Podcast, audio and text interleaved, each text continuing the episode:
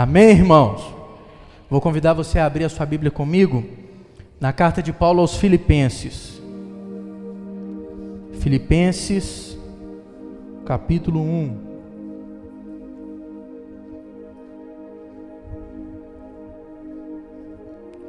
Filipenses, capítulo 1. A gente vai ler do versículo 3 até o versículo 11. Enquanto você procura aí, você que está com a sua Bíblia, só quero te dar um aviso. Nós temos ali um recipiente agora ali no altar, que é um recipiente de pedidos de oração. Toda vez que você vier aqui à igreja e que você precisar de alguma coisa em oração, você preenche um papelzinho, coloque ali que sempre durante os cultos a gente vai estar orando. Todo culto a gente vai estar orando pelos pedidos de oração do nosso povo, do seu amigo, daquele que precisa. Então sempre coloque ali. Se você quiser, ao final do culto tem um, uns papéis ali, a gente passa para você, você coloque ali. A gente está sempre orando durante a semana, mas principalmente, todos os cultos nós vamos estar em intercessão, em oração para aqueles que precisam da graça de Deus. Então não deixe de depositar ali seu pedido de oração, não. Filipenses capítulo 1, versículo 3 ao 11, assim está escrito. Agradeço a meu Deus toda vez que me lembro de vocês. Em todas as minhas orações em favor de vocês, sempre oro com alegria por causa da cooperação que vocês têm dado ao Evangelho, desde o primeiro dia até agora. Estou convencido de que aquele que começou a boa obra em vocês vai completá-la até o dia de Cristo Jesus. É justo que eu assim me sinta a respeito de todos vocês, uma vez que os tenho em meu coração, pois quer nas correntes que me prendem, quer defendendo e confirmando o Evangelho, todos vocês participam comigo da graça de Deus. Deus é minha testemunha de como tenho saudade de todos vocês, com a profunda afeição de Cristo Jesus.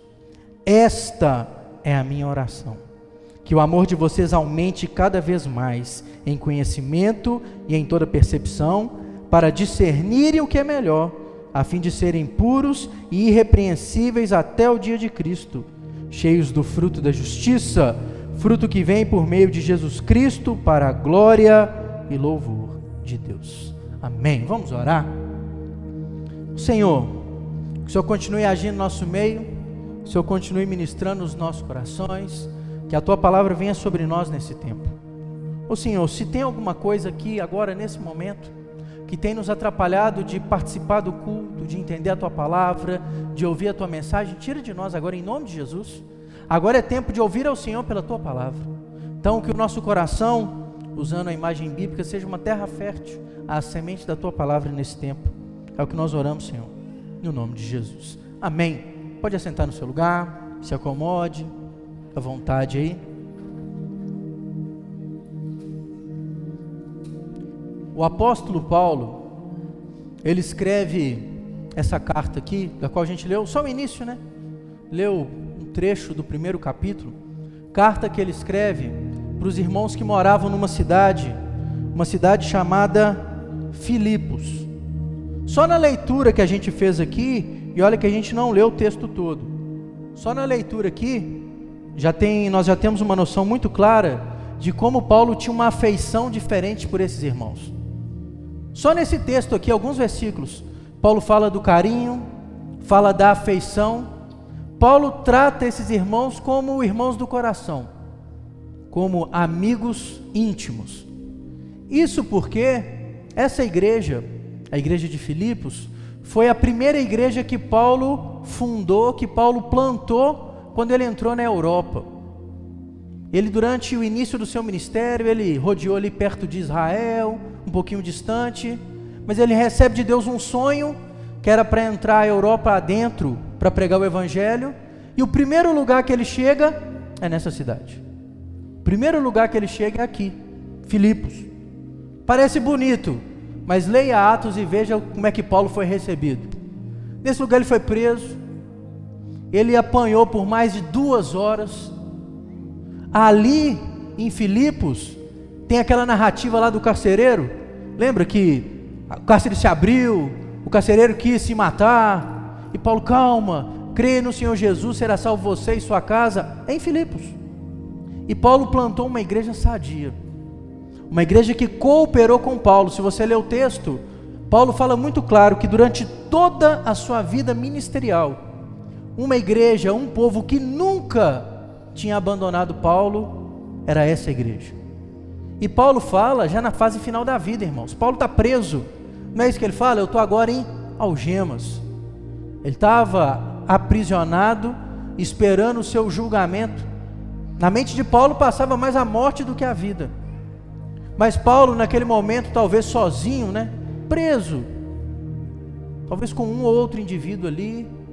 Ele busca de Deus em oração. E Deus traz ao coração de Paulo aqueles irmãos. Aqueles irmãos que enfrentavam algumas dificuldades. Eles estavam passando algumas perseguições. Eles estavam tendo algumas divisões dentro da igreja. Eles estavam meio abatidos e entristecidos. Talvez por isso, a palavra que mais se repita na carta aos Filipenses é a palavra alegria, alegrai-vos. O sujeito está preso e está mandando assim: alegrai-vos. Estou falando, alegrai-vos. Podia estar tá lá deprimido no cárcere, pedindo a morte. Paulo está lá lembrando dos seus irmãos amigos. E nesse texto que nós lemos aqui, Paulo vai dar uma série de ensinamentos sobre como entender e cultivar uma boa amizade. Paulo estava longe desses irmãos.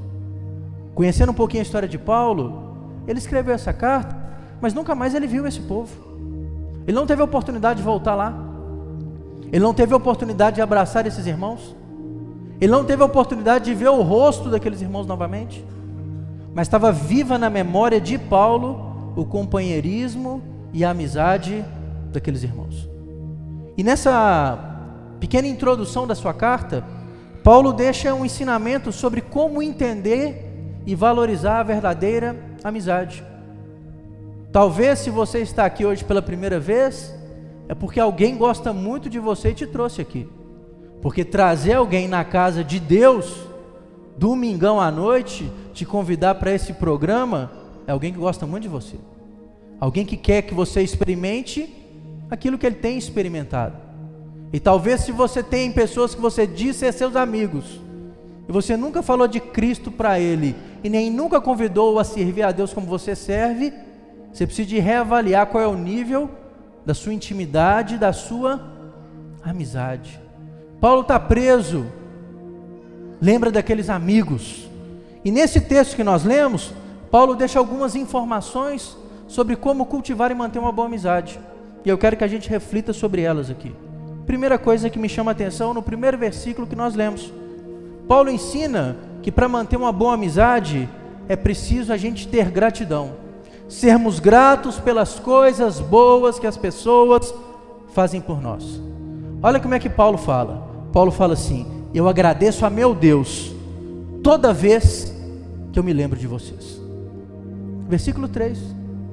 Paulo fala: olha, toda vez que vem à minha memória alguém dessa cidade, toda vez que eu me lembro desses irmãos, toda vez que eu me lembro dessa igreja, eu agradeço a Deus.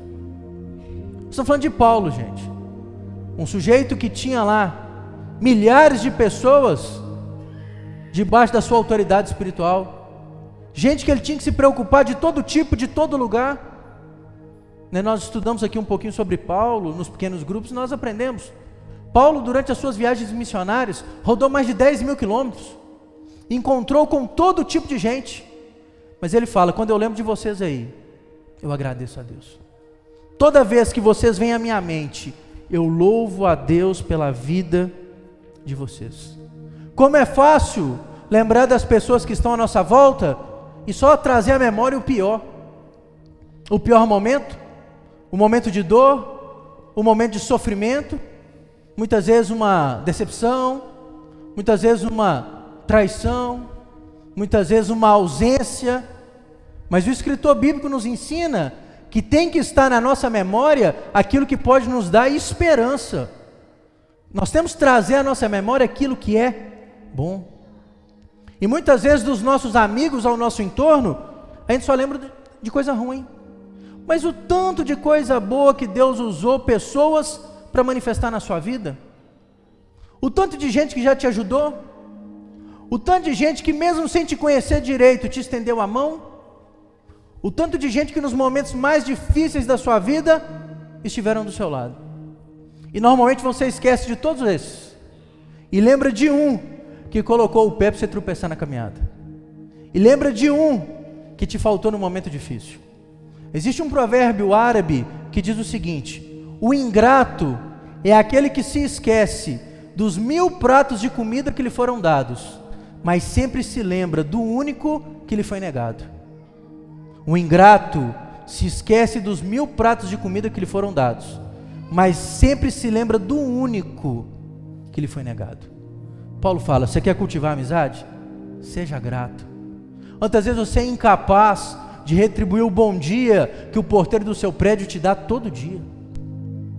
Quantas vezes você é incapaz de estender a mão para aquele que te estende para te cumprimentar? A pessoa estende você de longe, estou apressado. Quantas vezes em todos os lugares que você passa, tem alguém te tratando bem, sendo cordial com você e você é totalmente indiferente. E vou te falar, irmãos, infelizmente, a vida tem voltas. Quantas vezes aquele que você foi indiferente lá na frente é aquele que você se encontra e que poderia abrir uma porta para você. Mas na hora que ele lembra de você, lembra do quê? Tem diferença, da malcriação. Você não fez nada de bom. Aí, infelizmente, ele só tem na memória o ruim. Já era. Nós não sabemos o dia de amanhã. Nós não sabemos com quem cruzaremos nessa história. Eu já contei isso aqui uma vez. Durante o período que eu fiz faculdade, já vem tempo, né? Me formei tem 11 anos já. No período da faculdade, eu fui líder de turma lá da minha sala durante os quatro anos. Não porque eu quis, porque fizeram a eleição da, do líder de turma o dia que eu faltei. Sério. Não, teve um dia que eu não pude ir na faculdade, no outro dia eu cheguei e falei assim: ó, você foi escolhido líder de turma. Eu falei, por quê? É porque você faltou no dia. E acabou que eu fiquei os quatro anos. E por ser líder de turma, participar de reuniões, conheci muita gente. Tinha contato com gente de várias turmas da faculdade, até de turmas de outros horários, porque tinham reuniões e tal. Normalmente ajudava, ajudava os colegas tal, qualquer coisa estourava nos meus ombros, né? Aí ajudava um, ajudava outro, e tem um colega que estudou dois semestres na minha sala. Dois semestres. Ele passou lá porque ele estava fazendo algumas matérias isoladas, caiu na minha, na minha sala, estudou dois semestres. Eu me formei em julho de 2008. O dia eu me formei num sábado, na segunda-feira de manhã meu telefone tocou. Ele falou assim: Você formou já, né? Foi, foi sábado. Aqui, eu trabalho num seminário e eu vou te levar para trabalhar lá. E começa em agosto. E tem 11 anos que eu trabalho nesse seminário. Porque durante aqueles dois semestres eu fui benção na vida daquela pessoa. E ele falou assim: Eu confio em você e sei que você vai ser um ótimo professor. E nem lá mais ele está dando aula. E tem 11 anos que eu estou lá. Porque durante dois semestres a gente construiu um vínculo de amizade, de gratidão, de relacionamento, um ajudando o outro. E Deus abriu através dele uma porta para mim. E eu levei um tanto de amigo para lá. O pastor Anderson, que de vez em quando prega aqui, estava até aqui hoje de manhã. Foi meu aluno lá, hoje professor por indicação minha lá. O ciclo da vida. Mas sabe o que a gente faz? Só lembra de ruim. A gente só semeia o mal e só lembra do mal. Nessa noite eu quero que, em nome de Jesus, você comece a trazer à memória o tanto de coisa boa que as pessoas já fizeram por você. Tem muita gente que te ajudou para você estar aonde você está hoje. Muitas vezes é seus familiares, pai, mãe, irmãos, pessoal da igreja. Ontem eu vejo às vezes as pessoas reclamarem, né? É mania de crente reclamar de crente, reclamar de igreja e não sei o que, é muito difícil. E eu conheço gente que teve na pior durante muito tempo. E a igreja ajudou, a igreja cooperou, e o povo teve junto, e o povo orou, e o povo ajudou de tudo quanto é jeito possível e imaginável. E na hora que se estabilizou um pouquinho da vida, esquece da igreja. Aí começa a reparar no defeito de todo mundo. Paulo estava na prisão, Paulo podia falar que estou aqui sozinho. ninguém vem me visitar. Paulo fala: não. Toda vez que eu lembro daqueles irmãos, eu agradeço a Deus. Todas as vezes que eu lembro daqueles irmãos, eu sou grato ao Senhor. Tá na modinha o povo andar com a camisa, né? Gratidão, fica postando. Gratidão mais, mais do que ser falada precisa ser vivida, irmãos. Precisa ser vivida. Nós precisamos, se queremos ter bons relacionamentos, cultivar gratidão. Aprender quando alguém faz algo bom para você, obrigado. Obrigado. Quando alguém para para te ouvir, obrigado. Quando alguém faz aquilo que você não espera, obrigado. Tá? Não é só por educação, não, é por princípio de vida. Aprenda a ser grato. Paulo, irmãos, podia falar: está todo mundo debaixo da minha autoridade, eu faço e aconteço. Paulo está escrevendo para aqueles irmãos: fala, eu sou grato a Deus pela vida de vocês. Quando eu lembro de vocês, o meu coração fica agradecido. Você quer construir bons relacionamentos? Aprenda a ser grato às pessoas que Deus coloca no seu caminho. Segundo, você quer ter boa amizade? Aprenda a orar pelas pessoas. O que, que Paulo está fazendo nesse texto? Em todas as minhas orações em favor de vocês, eu sempre oro com alegria. Gente, Paulo estava preso. O que, que ele estava fazendo na prisão? Não era orar para sair, não, estava orando para os outros. Ele podia estar lá fazendo uma campanha de oração para Deus tirar ele. Ô Senhor, estou desperdiçado aqui nessa cadeia, preciso de pregar o Evangelho. O que, que Paulo está lá na prisão fazendo, irmãos? Orando. Não é por ele, não. Orando pelas outras pessoas. Quantas vezes nós somos tão egoístas que quando, quando a gente separa um tempo para orar, é por nós mesmos. Por isso que eu faço questão, gente, tem um grupo de WhatsApp aqui na igreja, todas as vezes que alguém pede algum, pastor, precisamos de orar por isso, põe lá, que a gente precisa de aprender a orar uns pelos outros. Ah, eu tenho dificuldade com uma pessoa, ore por ela. Ah, uma pessoa muito difícil comigo, ore por ela. A pessoa fez alguma coisa que eu não gostei, ore por ela. Mas não é aquela oração que é quase um feitiço evangélico, né? Senhor, trata com ele. Senhor, eu ponho ele nas suas mãos, faça a tua vontade. Deus está vendo a sua vontade aqui. Não tem, não tem coragem de mandar matar? Fala assim, eu faço a tua vontade. Deus som do seu coração, sua mente. Deus sabe exatamente o que não está saindo dos seus lábios, mas está aqui e aqui. E não é oração falsa também não, gente. Tem gente que fala assim, eu te abençoo em nome de Jesus. Deus está vendo. Deus está vendo esse te abençoo. É, sinceramente, orar pelas pessoas. Orar por aqueles que a gente conhece orar por aqueles que a gente não conhece, mas que a gente vê o sofrimento.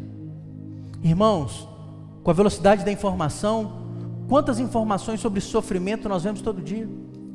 Quanta gente sofrendo, quanta gente perecendo. O nosso mundo cada vez mais vai de mal a pior.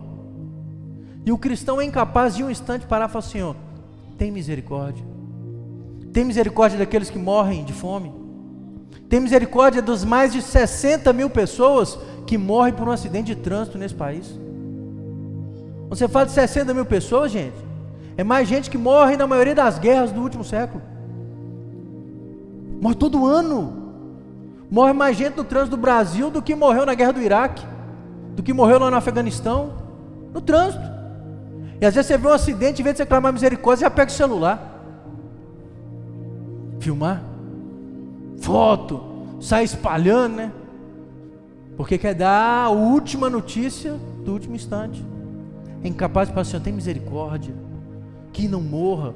É porque você não conhece, né? Se fosse um parente seu, você queria que todo mundo parasse e orasse. Você queria que todo mundo parasse e acudisse.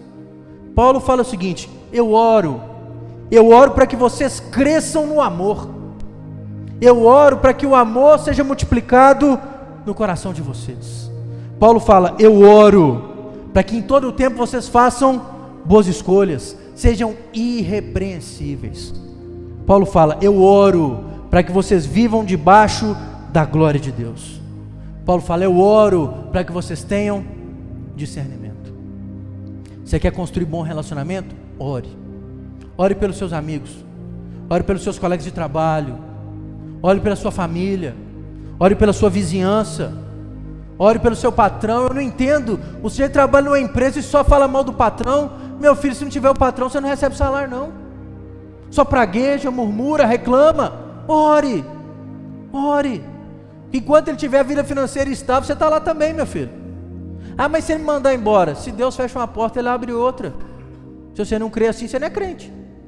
Se Deus fechou uma porta aqui, ele abre outra ali. Que a vida da gente está na mão de Deus. Mas enquanto você estiver em algum lugar, ore. Peça a Deus. Clame ao Senhor. Paulo está distante, está assim. Eu oro por vocês. Você quer construir um relacionamento sadio, seja em qual nível for. Oração positiva. Ore pelas pessoas. Terceiro, você quer construir bom relacionamento? Aprenda a ter paciência com o crescimento e o progresso da vida das pessoas. Versículo 6. Entenda esse versículo aqui em nome de Jesus. Paulo fala assim: Eu estou convencido de que aquele que começou a boa obra em vocês vai completá-la até o dia de Cristo Jesus. O que que Paulo está falando aqui, irmãos? Paulo está falando de bênção, não. Você está precisando de alguma coisa, a pessoa fala, fica firme, que aquele que começou a boa obra. Paulo não está falando de bênção, não. Olha para você ver, Paulo está falando assim: eu oro para que vocês cresçam em amor, eu oro para que vocês tenham discernimento.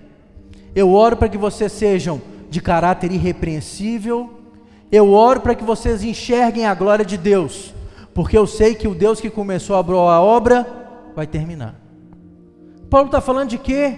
É da vida espiritual, é do caráter cristão, é o aperfeiçoamento dos valores e princípios da vida. E completar a boa obra até o dia de Cristo Jesus é o que, irmãos? Deus vai trabalhar em vocês até o dia que vocês morrerem. Porque o dia de que Jesus é o dia que a gente vai vê-lo, seja por morte ou seja por vinda dele. Até o dia que vê ele. Paulo fala: Eu oro e eu creio fielmente que o mesmo Deus que começou a moldar a vida de vocês vai continuar. O problema não é com Deus, o problema é a nossa falta de tolerância e paciência com as pessoas.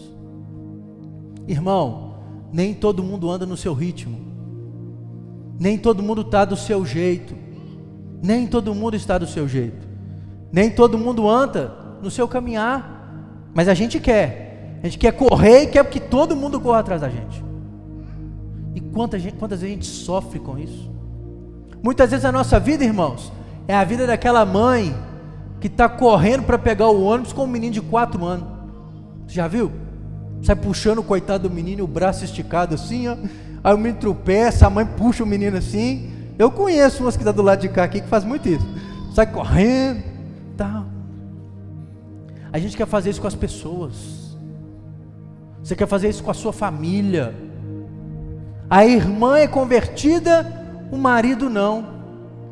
Ela quer que ele ande na vida cristã igual ela. De vez em quando a gente ouve uns testemunhos assim lá no PG, né, Emerson?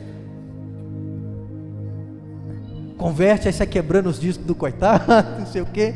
Quer andar no mesmo ritmo. Paulo fala: Eu sei que aquele que começou a boa obra vai completar. Irmãos, eu enquanto pastor, eu muitas vezes sofro, sofro, porque a gente se preocupa com as pessoas. Talvez você ache que não, a gente se preocupa, a gente ora, a gente manda mensagem, de vez em quando a gente visita, a gente chora, passa a madrugada orando pelas pessoas. Que muitas vezes a gente vê que as pessoas estão aquém do que podem. As pessoas, em vez de crescer, vão regredindo. Agora, o que, que eu posso fazer a não ser orar e aconselhar? Eu posso sair carregando todo mundo nas costas para andar junto comigo? Não. Até porque se for, estou arrebentado, né? Haja costa larga para carregar o tanto de gente, né? Mas a gente tem que aprender que cada um tem o seu tempo. Isso aqui não é ser acomodado, não. É ser tolerante. Quem é pai, aprende isso.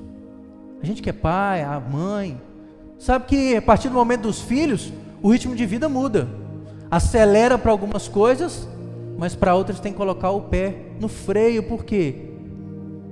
Estão começando a caminhada. E às vezes os pais cobram de meninas de 4, 5, 6 anos, a maturidade de um adulto, uma maturidade que muitas vezes nem ele tem.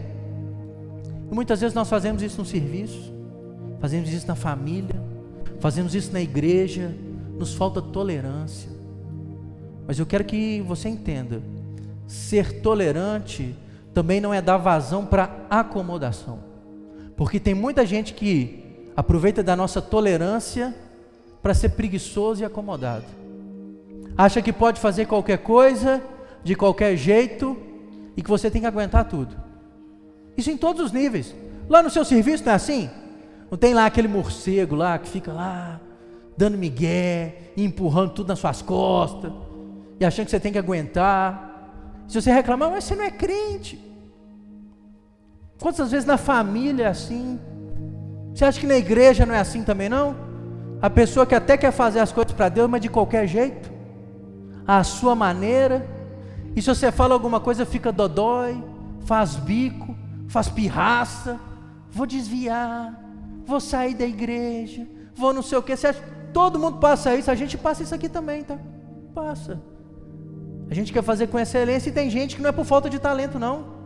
É por acomodação. Vai empurrando o trem de qualquer maneira. Para acomodação é preciso firmeza. Mas para o progresso do caráter é preciso tolerância. Todos nós erramos, irmãos. Todos nós falhamos. Todas nós, todos nós temos dias difíceis. Todos nós temos dias que são mais difíceis que os outros. Todo mundo tem problema. E normalmente a vida da gente é assim: quando a gente tem problema, todo mundo tem que entender. E quando o outro tem problema, a gente não entende nada, não.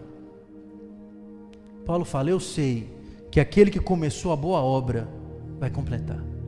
E quem completa a boa obra é Deus. Então Paulo ensina: seja tolerante. Seja.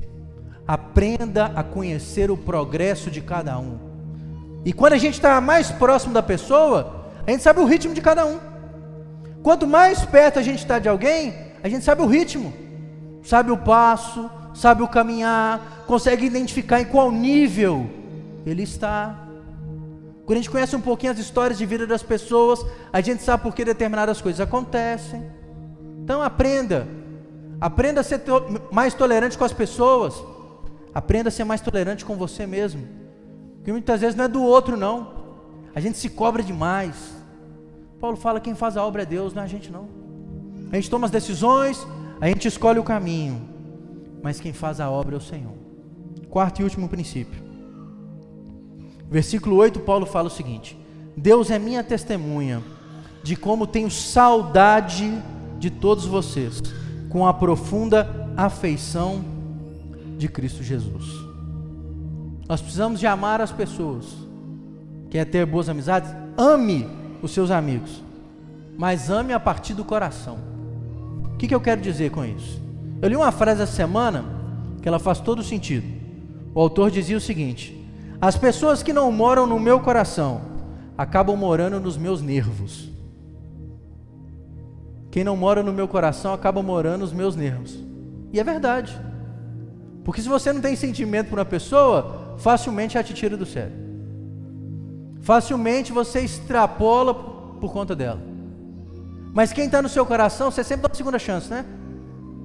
Pode até ficar irado, mas respira e anda a segunda milha, como diz Jesus. Dá sempre uma nova oportunidade. Nós precisamos de amar as pessoas como Deus nos amou.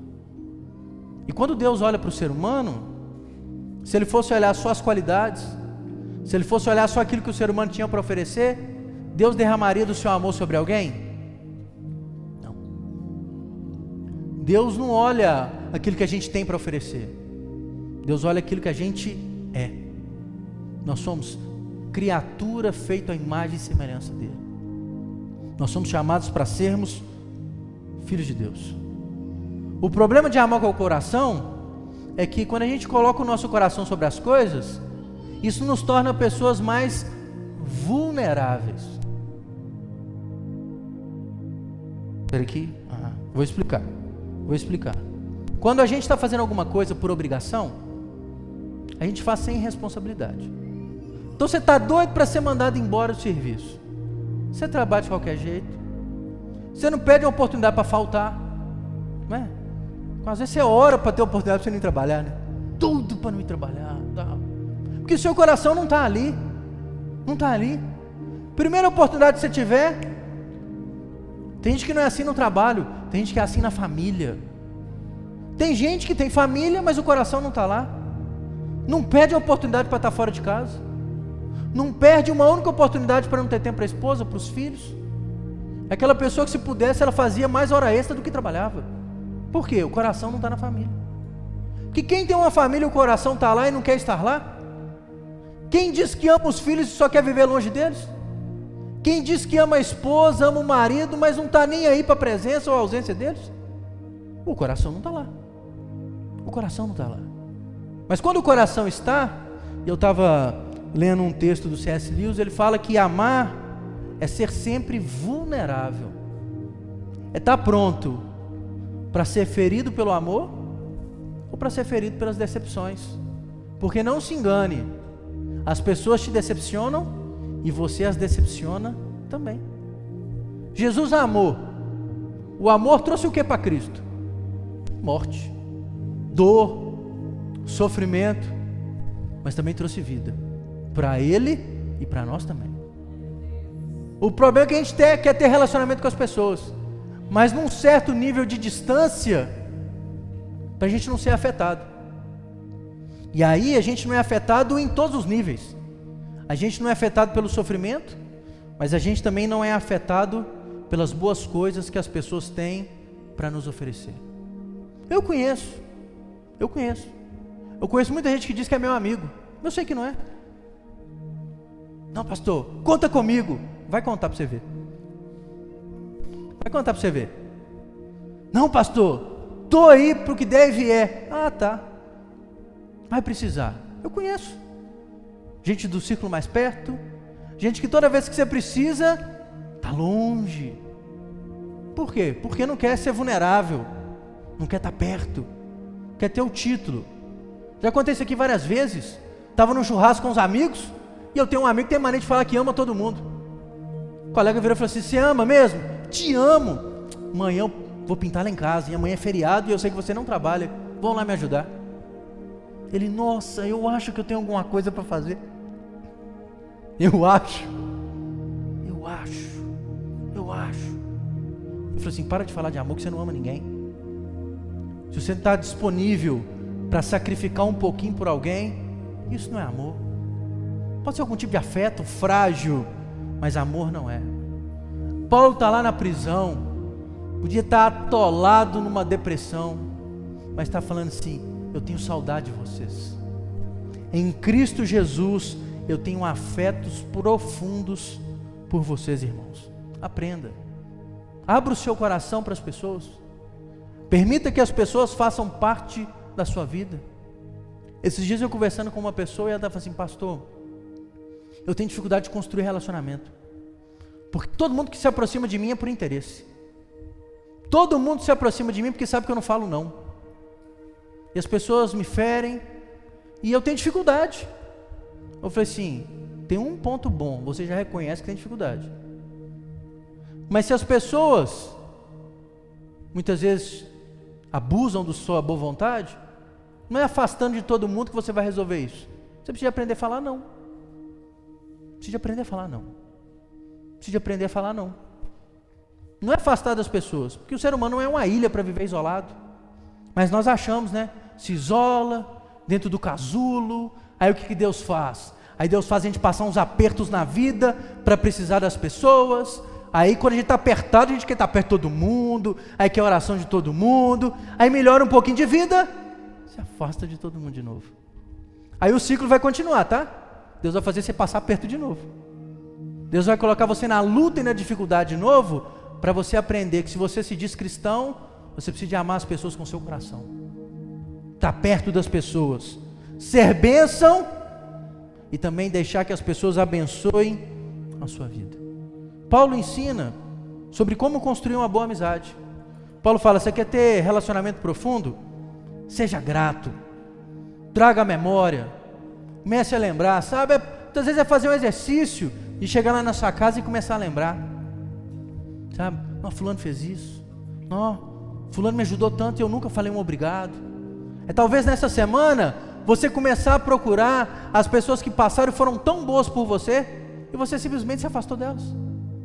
Talvez porque num dia difícil ela falou alguma coisa que você não gostou, mas ela te ajudou tanto, foi tão bênção. E muitas vezes você, por sua falta de gratidão, a abandonou-se pelo caminho. Quer construir um bom relacionamento? Seja grato, aprenda a ser grato às pessoas. Ore. Use essa semana como um exercício. Durante as suas orações, se você não ora, vá orar. Mas se você já ora, comece a orar pelas pessoas. Senhor, abençoa fulano, abençoa ciclano. Comece a orar pelas pessoas que fazem parte da sua vida. Aprenda a ser mais tolerante. A gente ajuda, mas a gente não muda ninguém.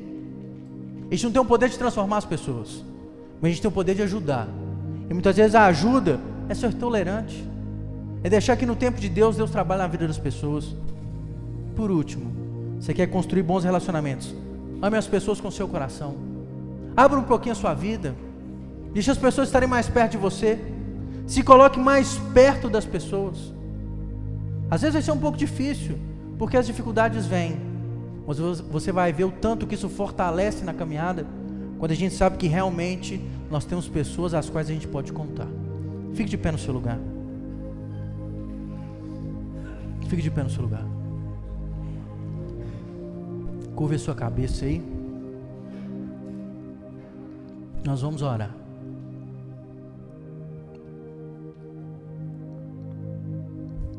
Paulo no cárcere lembrou daqueles irmãos. Paulo na prisão lembrou daquela igreja. E Paulo fala: Eu sou grato por esses irmãos. Paulo fala: Eu oro por esses irmãos. Paulo fala: Eu creio que Deus vai continuar trabalhando na vida desses irmãos. Paulo fala: Eu amo esses irmãos. Não adianta falar que é amigo. Tem lá aquele tanto de gente lá nas redes sociais, né? Tem lá 3 mil amigos, 4 mil amigos. Não, tem um tanto de amigo no WhatsApp. E tem gente que é assim, né? Tem um tanto de amigo no WhatsApp. Ele manda mensagem para todo mundo. Mas se você responder, ele não te responde, não. Porque só quer mandar, né? só quer espalhar, mas não quer ler que ninguém manda para ele, não ouve nada. Que amizade é essa? É estar tá próximo, é amigo do coração. A Bíblia está nos ensinando, a palavra de Deus está nos ensinando. É você ser grato às pessoas da sua vida, é você orar por essas pessoas, é você abrir o seu coração, entendendo que cada um tem o seu tempo, é ser tolerante e deixar que as pessoas realmente fazem, façam parte da sua vida manifestar o amor de Deus e deixar que as pessoas manifestem o amor de Deus sobre você. Senhor, nós estamos hoje à noite, a gente denominou o culto de hoje culto do amigo, que é o dia que a gente separou para trazer os amigos, os familiares, os queridos para estar diante do Senhor conosco. E quantas vezes, quantos de nós aí temos bons amigos, não falamos Jesus para ele, não oramos por ele, não convidamos eles para estar conosco na tua casa, não fazemos nada para ajudá-los, a gente só fala que é amigo, mas isso não é amizade. Ser amigo é ser grato a Deus pelas pessoas que passam no nosso caminho, são bênção. Ser amigo é orar positivamente pelas pessoas que estão na nossa caminhada. Ser amigo é ser tolerante com as pessoas, entender que no tempo do Senhor você vai trabalhando com cada um e vai moldando o caráter de cada um. Ser amigo é permitir estar próximo das pessoas, não é ser uma pessoa que se isola, que se afasta, que se acha superior a tal ponto que ninguém consegue conviver com ela, não. Ser amigo muitas vezes é nos abaixar ao nível daqueles que estão na nossa caminhada e ajudá-los a prosseguir. Nos ajuda, Pai. Que nós possamos construir amizades genuínas. Cristo Jesus, no final da sua vida ministerial, reuniu doze homens problemáticos, pecadores, doze ali que um ia vendê-lo e outros onze de alguma maneira iriam abandoná-lo. Jesus reúne aqueles homens e fala: Eu já não os chamo mais servos, andaram comigo, agora eu os chamo de amigos. Que nós possamos construir amizades genuínas, amizades, meu Deus, alicerçadas na gratidão, na oração, na tolerância e no amor. Que não seja só uma palavra, Pai, que seja realmente um princípio para a nossa vida. É o que nós oramos, Senhor no nome de Jesus. Amém. Amen.